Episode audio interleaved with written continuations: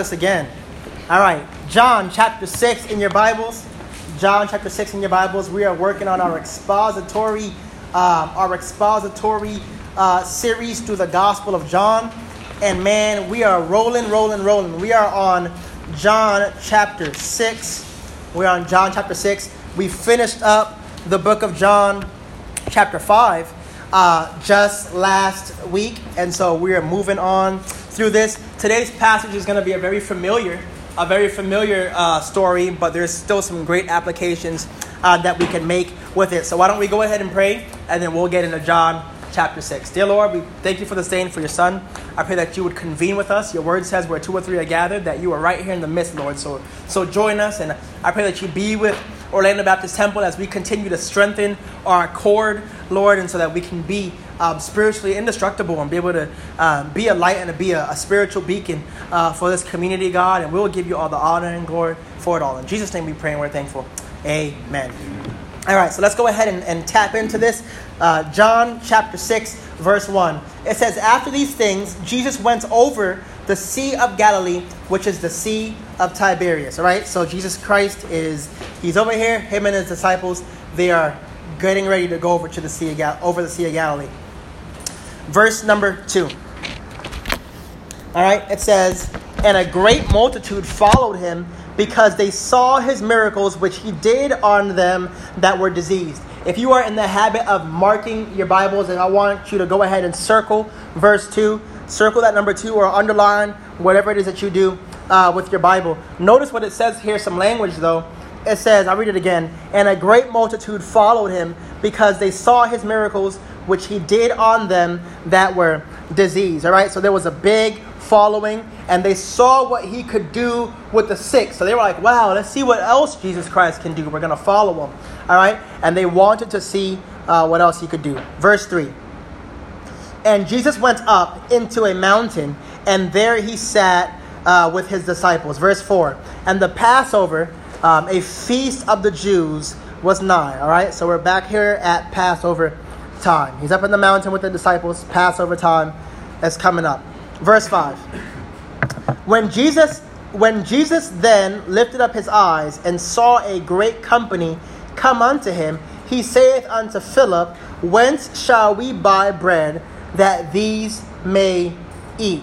All right. And so there's a big crowd coming. And so Christ says to Philip, you know, what are the people going to eat? Where are they going to go and find the food that they need to eat? Jesus asked him this question, knowing what he was going to do.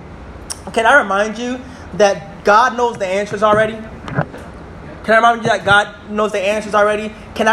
you back in the Bible where God always asks seemingly rhetorical questions that he already knew the answer to? He said, Adam, where art thou? I know where you are. He knows where Adam was, right? But he gave Adam a chance to come forward. Adam, where art thou? And he said, here am I, Lord. And he said, you know, where were you? And of course, again, God already knew the answer. He says, I hid. He said, well, why did you hide? He said, I hid because I was naked. Well, who told you that you were naked? So he keeps firing these questions at him to see if he'll continue, you know what I'm saying, to be honest. And we see it happening again where Cain and Abel, and God says, Abel, where's your brethren? He says, am I my brother's keeper? Right? And it gives him a chance to really respond properly. But he asks Philip seemingly this leading question, kind of to put him on the spot. The Bible says here that he asked him these questions that he might prove him, right? That he might prove him. But he asked this question knowing what he was getting ready to do. He wanted to see how Philip was going to respond. Verse 7. Philip answered him, 200, we'll back up to verse 6. And this he said to prove him, right? For he himself knew what he would do. Verse 7.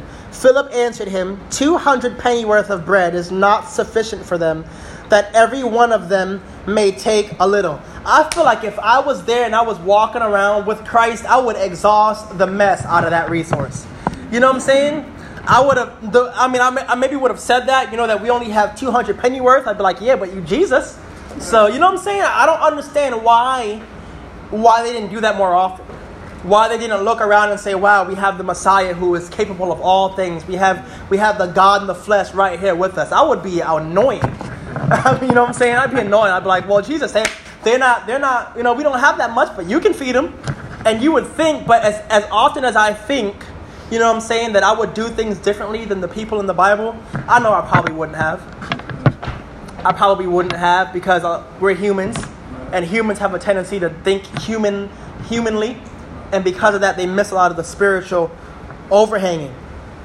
And so Philip said, man, 200 penny worth of bread is not sufficient for them, that every little one may take a little. He was like, man, we have 200 penny worth. I mean, we could probably get them some food, but that's not much. And we'd have to tear little pieces off, and everybody could get a little bit of it, but there wouldn't be a whole lot for everyone to eat. We just don't have enough. Look at verse 8. One of his disciples, Andrew, Simon Peter's brother, saith unto him, there is a lad here which hath 5 barley loaves and 2 small fishes, but what are they among so many? So again, they kind of seem to ask the same amount of questions, right? They come and they seem to ask the same amount of questions where they say, the little boy has the 5 loaves, he has the 2 fishes, and I'm not sure how we're going to feed him. I mean, it's not that much. It's this little kid's little lunch. I mean, I'm not sure what we're going to do with that. And so again, they neglect to ask, to look to Christ and say, Christ, what can you do with what we have? What can you do with what we have? And they end up missing that lesson. He says this, I mean, what are they to this crowd of people? He has 5 loaves, he has 2 fishes, but what are they to this people? How much work can you get done with that? And which really wasn't an illogical question. You know what I'm saying? Again, they're looking at what they have, and it's like when you're younger. I remember one day, and I don't say this braggingly, so I hope that you'll show me some grace. But I remember one day I went to the Speedway up on the corner of Clarcona and Pine Hills Road, and I was there, and it had been a long day, and so I was getting an energy drink before I came to church, and I was there, and these little boys are in front of me, right? They both got 2 big gulps. And they're sitting there, and they're like, okay, and they're counting the change in their hand, right? I mean, straight pennies, you know what I'm saying? And they know that they don't, I mean, they may have enough, but they're not sure. They just tried their best, and I ended up going in there and just being like, hey, put it up. First off, I was impatient because I was trying to hurry up and get here. But secondly, I was like, I'm not going to sit here while you count out 100 pennies, right? And so I was like, hey, go ahead and put it on mine. I'll take care of it. It's only an 89-cent drink, right? And so that's just kind of the same kind of method that I think that we lack when it comes to being a Christian, is we don't look and say, okay, what can God do with what we have? What can God do? We have 200 penny worth of food. We have a little boy with 5 loaves and 2 fishes. What is it that we can do with this? And they neglect to ask that question. Look at verse 10. Verse 10 says, and Jesus said, make the men sit down. Now there was much grass in the place, so that the men sat down in a number of about 5,000. So this actually is the feeding of the 5,000, but you got to think about this. There is more here that's not recorded. Yeah. There's more here because it's a multitude, right? And so, of course, because of the stature of the day, they are only going to do what they did a lot of times, is only count who? The men, right? But there's still going to be children. There's still going to be women there also, right? And so, if you think about just the average household size, yeah, there were 5,000 men there, but there had to be between probably 15,000 and 20,000 people when you add in the children and the kids, the children and the women, right? And so there's a lot of people here. So he says, okay, I need you to go ahead and sit down. Have them all sit down. Verse 11. And Jesus took the loaves, and when he had given thanks, he distributed to the disciples, and the disciples to them that were seated, that sat down, and likewise of the fishes as much as they would. So they end up having enough. We know that Jesus Christ ended up performing a miracle that makes them able to eat all the food. Verse 12, have enough for everyone. When they were filled, he said unto his disciples, gather up the fragments that remain, that nothing be lost. And so not only were they able to take this 200 penny worth, these 2 loaves and 5 fishes, and feed thousands of people with it, but there was some left over. There was an excess. He says, man, gather up all the scraps so that you don't have to gather up all the scraps so that there's nothing that's wasted, right? Verse 13. Therefore they gathered them together and filled 12 baskets with the fragments of the 5 barley loaves, which remained over and above unto them that had eaten. Verse 14. Then those men, when they had seen the miracle that Jesus did, said, "This is of a truth, that prophet that should come into the world." All right. And so a story that many people know, a story that many people are familiar with. And what's that? Jesus Christ feeding a lot of people with a little bit of stuff. But of course, like all of our lessons on Wednesday nights, there's going to be some takeaways, right? There's going to be some takeaways. So if you're a note-taking person, number one, what are the takeaways that we learned from verses 1 through 14 of chapter 6? Number one, make sure you're a true follower of Christ and not a fan. Make sure you're a true follower of Christ and not a fan. Pastor, why do you say that? Verse 2, and a great multitude followed him. Why? Because he was a great God? No. Did they follow him because he was the God in the flesh? No. Did they follow him because he was the Messiah? No. It says they followed him because they saw his miracles, which he did on them that were diseased. Too many people follow Christ because of what he can do for them and not for who he is. May I remind you that we give to God, not because I want. That's one of my biggest issues with prosperity gospel, right? Prosperity gospel is the belief system that if you sow in X amount of dollars, if you give this much to the church, if you give this much to the man of God, if you sow this much money, you'll receive 5-fold, 10-fold. All right? But can I remind you that we don't give to get. We give because we've already been given. Right. God's not going to require, the Bible says it, God's not going to require of you of nothing that you've been given. Right? He says, if I give you 100%, I want you to give me 10% of that. Right? And so he said, I want you to give me 10% of the things that I give you. Give that back to me, right? And so we look at these things and we get so caught up in the fact that I want to just get. And so many people in our society understand this. God doesn't say that I'm going to give you a whole bunch of extra stuff. Now, we know that God does. God blesses abundant, right? He says, you know, I'll show you great and mighty things, but you know it's not, right? But God says the only thing that I promise you is to supply your need. To supply your need. But so much, and I think that's one of the biggest issues with American Christianity, is that we are so spoiled. We're so spoiled. I get so humbled when I come across things like Fox's Book of Martyrs. I get so humbled when I think about the Christians over in Libya and all these different countries where their churches are getting bombed and they're getting, you know, hung still. In 2019, people are getting hung for being Christians, and we got it good. We got it good. You were able to drive down the street today. You were able to come to church openly. You were able to carry your Bible in your hand as you walked up to the church. You didn't have to worry about ducking authorities. You didn't have to worry about sneaking into the back. You didn't have to worry about neglecting your sleep at night and having to get up at 3 o'clock in the morning to meet in some tunnel where all you have is a candle to meet, because you're blessed.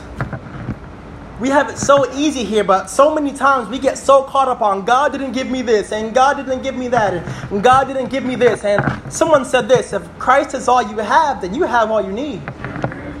Someone also said that if all you had today was what you thanked God for yesterday, what would you have? And to be honest, many of us wouldn't even have the clothes on our backs. To be honest, many of us will be hungry today. To be honest, many of us will be homeless. Why? Because we get so caught up looking at to what's coming, what we're gonna get, and not what we already have. Paul said it best: "I have learned in whatsoever state that I am, therewith to be content." We got to learn that. And what happens? With that, you learn to start being a follower of Christ and not a fan. Why? Because we see these people. I mean, Jesus Christ is going across Galilee, and they're running him down on foot. Second time this chapter, church, that this happened. Where this book that so far in these first 6 verses, where they're trying to walk Jesus Christ down because they saw what he could do, and they want to see more. What did Christ say? He said, "Where's your faith?" He says, those that lack unbelief, those are the ones that require a sign. What did he tell that centurion man that we talked about, right? He said, man, everybody else believes, but you don't unless I do something for you. You come to me, and it's so funny that it's the one person who didn't believe whose child was sick. And so many times we find ourselves just being fans of Christ and not followers. You know that almost every fan base fades? Every number one hit is going to end up being on the $5 shelf at some local CD shop down the road. Every movie is going to end up being in someone else's archives, tucked away on a bookshelf somewhere. My wife and I, we went thrifting last week. And while we were there, I was looking at some of the movies, and I remember when they were talking about the Hunger Games movies breaking the box office records. They were selling it for $2.99 at Goodwill last week, the whole set. Why? Because everybody's fan base eventually fades. And so what ends up happening? That's exactly the motive behind why Christ ended up with people that were, it was so innumerable that they had to just call it the multitude, right? They had to just call it the multitude because it started off with thousands of people. Then it ended up going down to just 12 people. And then he ends up dying on a cross with only one person standing there with him. And that's what happens when you're a fan of Christ, not a follower. Let me tell you what happens when you're a fan of Christ and you're not a follower. When you're a fan, all that's going to happen is the first time you don't get what you want, you're going to walk away from church. When you don't get what you want, you're going to stop reading your Bible. You're going to stop praying. You're going to stop thinking. You're going to stop saying that God is good when you don't get the one thing you want. Why? Because if you learn to be content with Christ as a single entity, everything else is a bonus. Do you realize that all you deserve is hell? That is all you deserve. All you deserve is hell. You don't deserve a lick or anything else. You don't deserve any good thing that's come to you. You don't deserve the clothes on your back. You didn't deserve to eat today. You didn't deserve to have a pillow to lay your head last night. You didn't deserve a hot shower. You didn't deserve anything but an eternal hell, because it's your sin and my sin that put Jesus Christ on the cross 2,000 years ago. You don't deserve jack. And we get to the place in our lives where we get so self-centered, we get so selfish, we get so caught up on what we don't have, realizing that all that we have, you realize that Americans today, if you have more than one pair of shoes, you are richer than 70% of the world. I watched a video earlier this week that I couldn't even finish. It was kids across in a third world country. They were eating leaves for dinner. They were eating leaves. What you have today.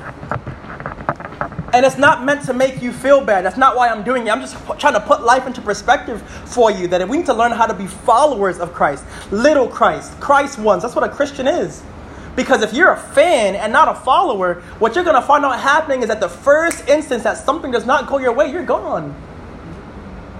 That's why between the ages, statistically, that's why the ages, between the ages of what is it? Before they're eight, by the time 4 and 18, by the time that people that are 18 in a room of 100 people, they said that 6 out of 10 people in a room that are under 18 won't be in church in 10 years. That means if there are 10 teenagers in this room, 6 out of 10 of y'all are not going to be in church. 6 out of 10 of y'all are not going to be reading your Bible. 6 out of 10 of y'all are going to be flirting with atheism. Statistically. You know how many people were in the youth department with me that are serving God or in church today from my actual youth group? When I went to Salt Lake Baptist Church, our youth group was running 70 kids. We hit 40 a time or two here, but not 70. You know how many of those people from the time when I was in youth group are serving the Lord today? 5. I literally can count on one hand. 5. That's how terrible the turnover rate is. You know why the turnover rate is that? Because you end up becoming at church because you want to come here to hang out with your friends. You want to come out of church because it's something to do. You want to come to church because it's something that just occupies the time of your day. It's the summertime, so you're bored. You've been at home all day. You come, and it's not even just the kids. It's the adults. We do it too. We come for the wrong reasons. And what happens? Whenever something becomes that it's more convenient, you end up doing what fans do and walk away. Can I challenge you to not be a fan of Christ, but to be a follower? To be real, to be genuine, to be seeking to live a victorious Christian life? Because if we're just trying to be fans, it's not going to work. For too many of us, Jesus Christ is a genie in a bottle. For too many of us, Jesus Christ is a holy ATM. For too many of us, Jesus is supposed to be just a yes man. And it's not even about just getting stuff or getting things. So many times we want to see stuff done, but instead of asking God for his permission, we go ahead and do it and say, God, put your stamp of approval on it. We don't even ask him for coming. We're not even forthcoming with our needs. And by the way, God's not dumb. Man looks on the outward appearance, but God looks on the heart. God knows your motives. And he knows that you're coming to him to ask him to put a stamp of approval on a decision that you already made without him versus asking him in the first place. God's not dumb. Behold, the eyes of the Lord are in every place, beholding the good and the evil. God knows. I want to challenge you to be a true follower of Christ and not a fan. Amen? Amen. Number two, understand that God has provided for your needs, so don't worry. God has provided for your needs, so don't worry. You hearing me? That rings in my mind. Remember I was telling you guys that someone wrote on the board that one time, what has God ever done for me? And let me tell you, I've seen God do amazing things. I've seen God, and I, like many of you guys, have been through all kinds of hardship. You've seen loss, you've seen pain, you've seen death, you've seen decay, you've seen moments where you thought you were going to be victorious and end up walking away with nothing. You've seen a lot of those things just like I have. But let me tell you something. Every single one of those instances were a chance for me to learn and a chance for me to grow. And I can look back on just about all of those experiences and say, wow, that's why that happened. Someone said it. It said, God no right now means a better yes. And listen to me, I don't say this to make anyone feel bad or anything, but I remember growing up very impoverished. Grew up very impoverished, but I tell you what, that's taught me some things. It's taught me, number one, to be frugal. It's taught me to be good, have good money management. You know what I'm saying? We have general debts like, you know, car payments and rent and stuff like that, but we budget. And you know why we budget and why we make sure that everything is set in place for what we need to do? Because I learned what it's like to be without. It's taught us to live within our means. It's taught us to be responsible.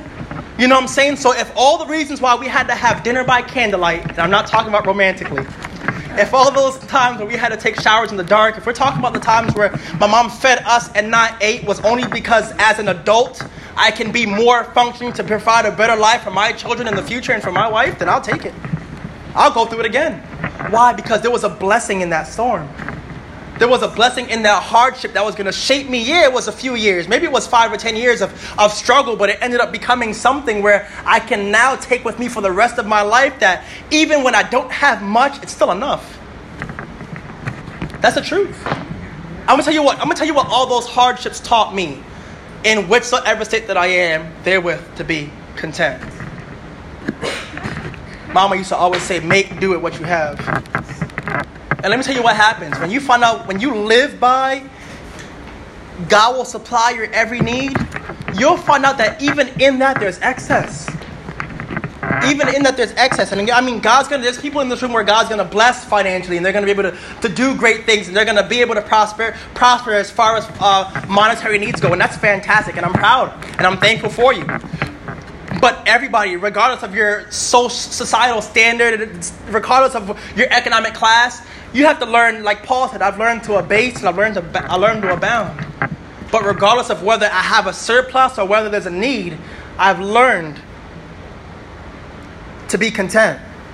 Jesus Christ asked Philip a question knowing that he already had the answer. I mean, you can see it where they're scrambling. Well, we only have 200 penny worth of stuff to be able to buy some food, but even then it's not going to be enough. There's a little boy over there with a sack lunch, and he's got 5 loaves and 2 fishes, but even then it's not going to be that much. And like we were talking about before, in our limitless faith, we're talking about how we need to learn and understand that God's got it. Jehovah Jireh, the Lord will provide. Here's a news flash for you. You listening? If you get nothing else from this message, I want you to hear this. Whatever your problems are today, whatever your problems are a year from now, 5 years from now, 50, the day you take your last breath, I want you to know that God already has it covered. God already has it covered. And guess what? Every single person sitting in this room right now, every single person listening to this podcast later, every single person who is in the earshot of this has to understand this. You've made it through 100% of your trials. If you're sitting here today, you made it. What has God ever done for me? You woke up today. You woke up today in a bed. Hey, what has God ever done for me? Hey, you woke up and you had food today. Hey, what has God done for you? You had a hot shower. Hey, what has God ever done for you? You have a roof over your head. So we get so caught up on woe is me, and I'm not trying to downplay anyone's problems, but you are way more blessed than you think you are. It's in those moments where I start feeling sorry for myself that God's like, really, Xavier? After all that I've done for you, you're going to start being woe is me? As much as I've done for you, you're going to start whining, you're going to start complaining, you're going to start murmuring? And I think back to all those times where the children of Egypt were out in the wilderness when God had to raise up Moses, and he used Joshua and he used Caleb to get them out of the promised land. And right when things didn't go their way, they say, "Did you bring us out of Egypt to die? Did you forget that you were under taskmasters? Hey, can I remind you that they made you, that they worked you to death, and then when it wasn't going the way that they wanted to, they then removed the materials. They said, we want you to go out and find the materials and then make the buildings in the same amount of time. Did you forget how hard they were for you? Did you forget how hard your life was? Did you forget how much that struggle was?" And we get back and God will bring us somewhere in our lives. And instead of being thankful and saying, "God, you provided for me before, you'll provide for me again," you'll say, "Did you bring me this far to die?" God gave them manna, so what did they do? They complained. God gave them quail, so what did they do? They complained. They continue. Listen to me. Moses struck the rock and it was his fault because he lost his temper. But listen to me. God's people will do it. Drive you up the wall. Guess who else is God's people? Me. I know I drive God up the wall sometimes. Like, really, how many times have we gone through this? And that's what we do. And of course, finally, Moses got mad and he just struck the rock because he was tired of them complaining. You know, God's tired of you complaining. You're blessed. You're blessed. And the truth is that even though you're in a place where you're struggling to figure out what's next, you should not fear because God has already provided for your need. He has already provided for your need. Miss Jackie, we were talking about a private matter earlier. But you know what the truth is? God's got it. It's the truth. Well, I was praying about the need, about some things that we needed for the church, and bam, somebody walked through the door today to provide. You know what I'm saying? God provides. We got to stop being not only optimistic, but being rational to understand that God has done it before. God's track record is immaculate. It's immaculate. So why do we look at him over and over and over again? Because he's flawed. Hey, I'm going to go ahead and jump ahead a little bit because I want you guys to understand that. Right now, we just watched Jesus Christ feed roughly 15,000 people. But guess what? In less than 2 chapters, we're going to see an instance where the Bible literally says they panicked because they forgot what God had just done. And that's just like you and me. We get to a place that we've seen God provide over and over and over again, and then we have the audacity to get to a place where we start to doubt him again. Sometimes I don't make any sense to myself. I don't. So why shouldn't you fear the dark? Why shouldn't you fear the wall? Why shouldn't you fear the closed door? Why shouldn't you fear the lack of direction? Why shouldn't you fear the bills? Why shouldn't you lack of what you have for your need? Because God already has provided for it. It's just in time. You'll be shocked at how, even though I'm your pastor, you'll be shocked at how many times I have to remind myself that God does not operate on my timetable. God may not always be early, but he's always on time. And I don't want you to amen if you're not taking that to heart. And understanding him, we have to just really take a time to not let our emotions cloud our judgment and say, okay, let me think rationally about how God has been for me up until this point. Because the moment that I say God has not been good to me, I'm a liar. I'm a liar. You only see a barricade. You only see a line within a chapter while God sees it all. The problems that you stress out about in 20 years have already been met. They have already been provided for. You got to keep that in mind. And then I have one more thing for you. So number one, make sure you're a true follower of Christ and not a fan. Number two, make sure that you understand that God has already provided for your need. So don't worry. Number three, and lastly, God can do more with your options than you can. God can do more with your options than you can. I don't mind sharing this, but I remember when I first started working out of college, and I remember how little my paycheck was. I had my car had just died, and so I had a car payment. Actually, that was my first Saturday here. My first Saturday, I was on my way to soul winning, and I got into a car accident. My very first Saturday here, totaled my Nissan Altima, right? So I had to get a new car, and I had car payments, and my paycheck wasn't that big, and it was over half of my paycheck to pay my car note, right? And so I didn't really have much at all. And I just remember all those times where, even though I was in ministry, even though I understand how the Lord worked, I struggled for a period of time to pay my tithe. I struggled. Why? Because there wasn't much left over. There were days where it was like literally after I paid my bills. If I paid my tithe today, there was going to be $0 in my account. Anybody ever been there? Where there was going to be nothing there. And I remember as I was going through a period and I was trying to study the scriptures to make sure that it wasn't actually, you know what I'm saying? You start questioning in the dark what you found out in the light, right? And you start, and I'm being transparent with you guys here, right? But I remember going through that and really going through a soul search and saying, man, do I really believe this? And that's what we do, right? We get to a place where we start being tried and we start doubting, right? I call it willful ignorance. We don't want to believe it, right? We want to just do what we want. Anyway, side note. So that started happening. And then I was talking to one of my buddies, and one of my buddies, a mentor of mine, and I was like, man, where do you stand on tithing? And he was like, you know, I believe the value, of course we know that tithing predates the law, right? It predates the law, so it's not law, it predates it, right? But on top of that, the shift in the Bible from the Old Testament goes from biblical mandate to giving with a cheerful heart. You know, you see how the difference changes, right? He says, hey, I want you to, God loves a cheerful giver, is what the Bible says. So he was like, make sure that whatever you give, that it's cheerful. You know what I'm saying? That you give it without, and so I was like, all right. You know what I'm saying? I couldn't get over. And you get to the place where you try to rationalize. Should I do this or should I not? Should I do this or should I not? Right? And I said, okay, Lord, I'm going to go ahead and do it. I want to show you two instances that happened that the Lord was like, I need you to trust me. One day, first instance happened is number one. I went to pay my tithe, and it was one of those weeks where it fell on the week. Car payment week was always the worst for me because I knew that it meant I was going to be broke till the next paycheck. Right? So car payment week happened.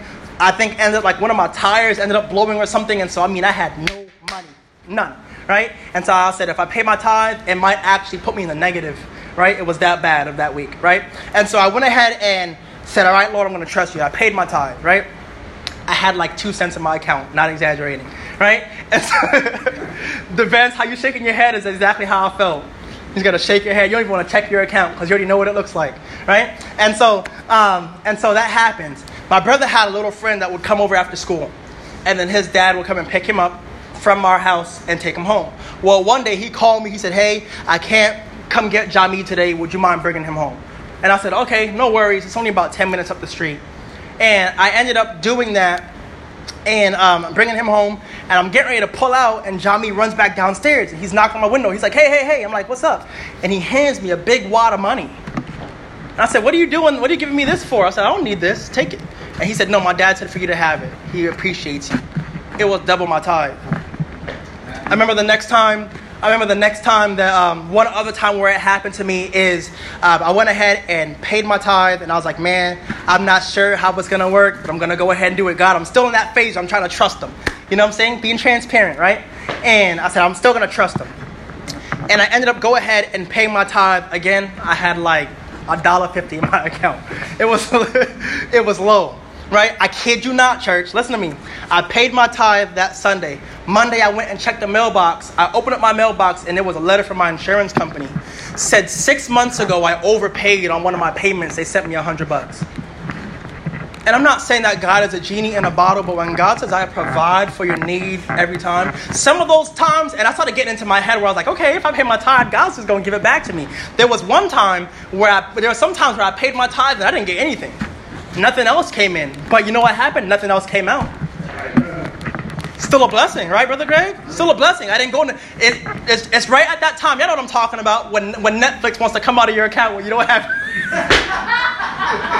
Netflix comes out of your account when you have no money, right? You notice that it doesn't. You never notice Netflix coming out of your account until you don't have any money, and then it's Netflix, and you open your account -$6. You know what I'm talking about, right? Or Apple Music or whatever it is. And sometimes it wasn't where a bill was due, but he was like, "Hey, you only got $15 for the week, but it lasted."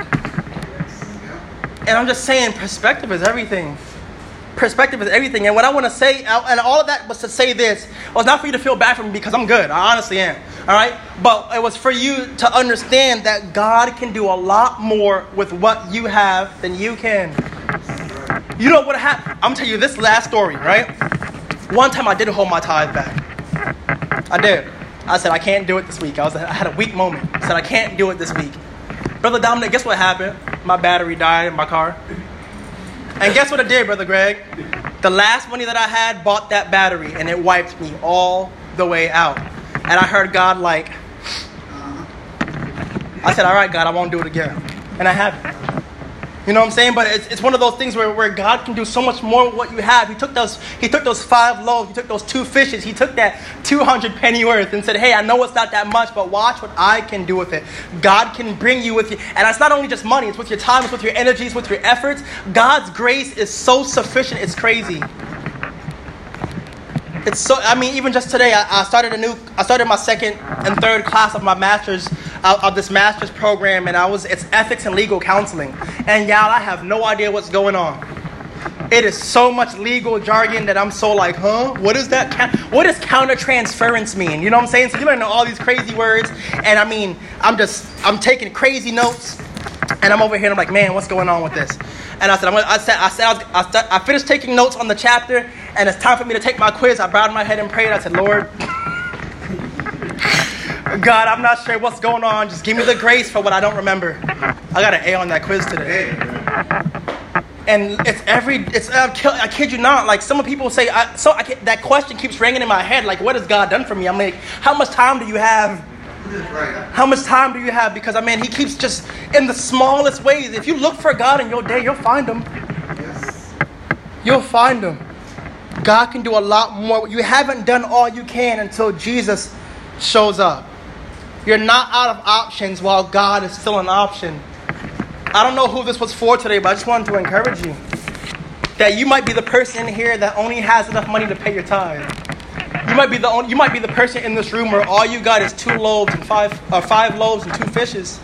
You might be the person in this room that only has 200 penny worth. You might be the person that may extract the money or extract the food, but you're incorporating these things. Like last week, I saw someone say, "Where am I going to live?"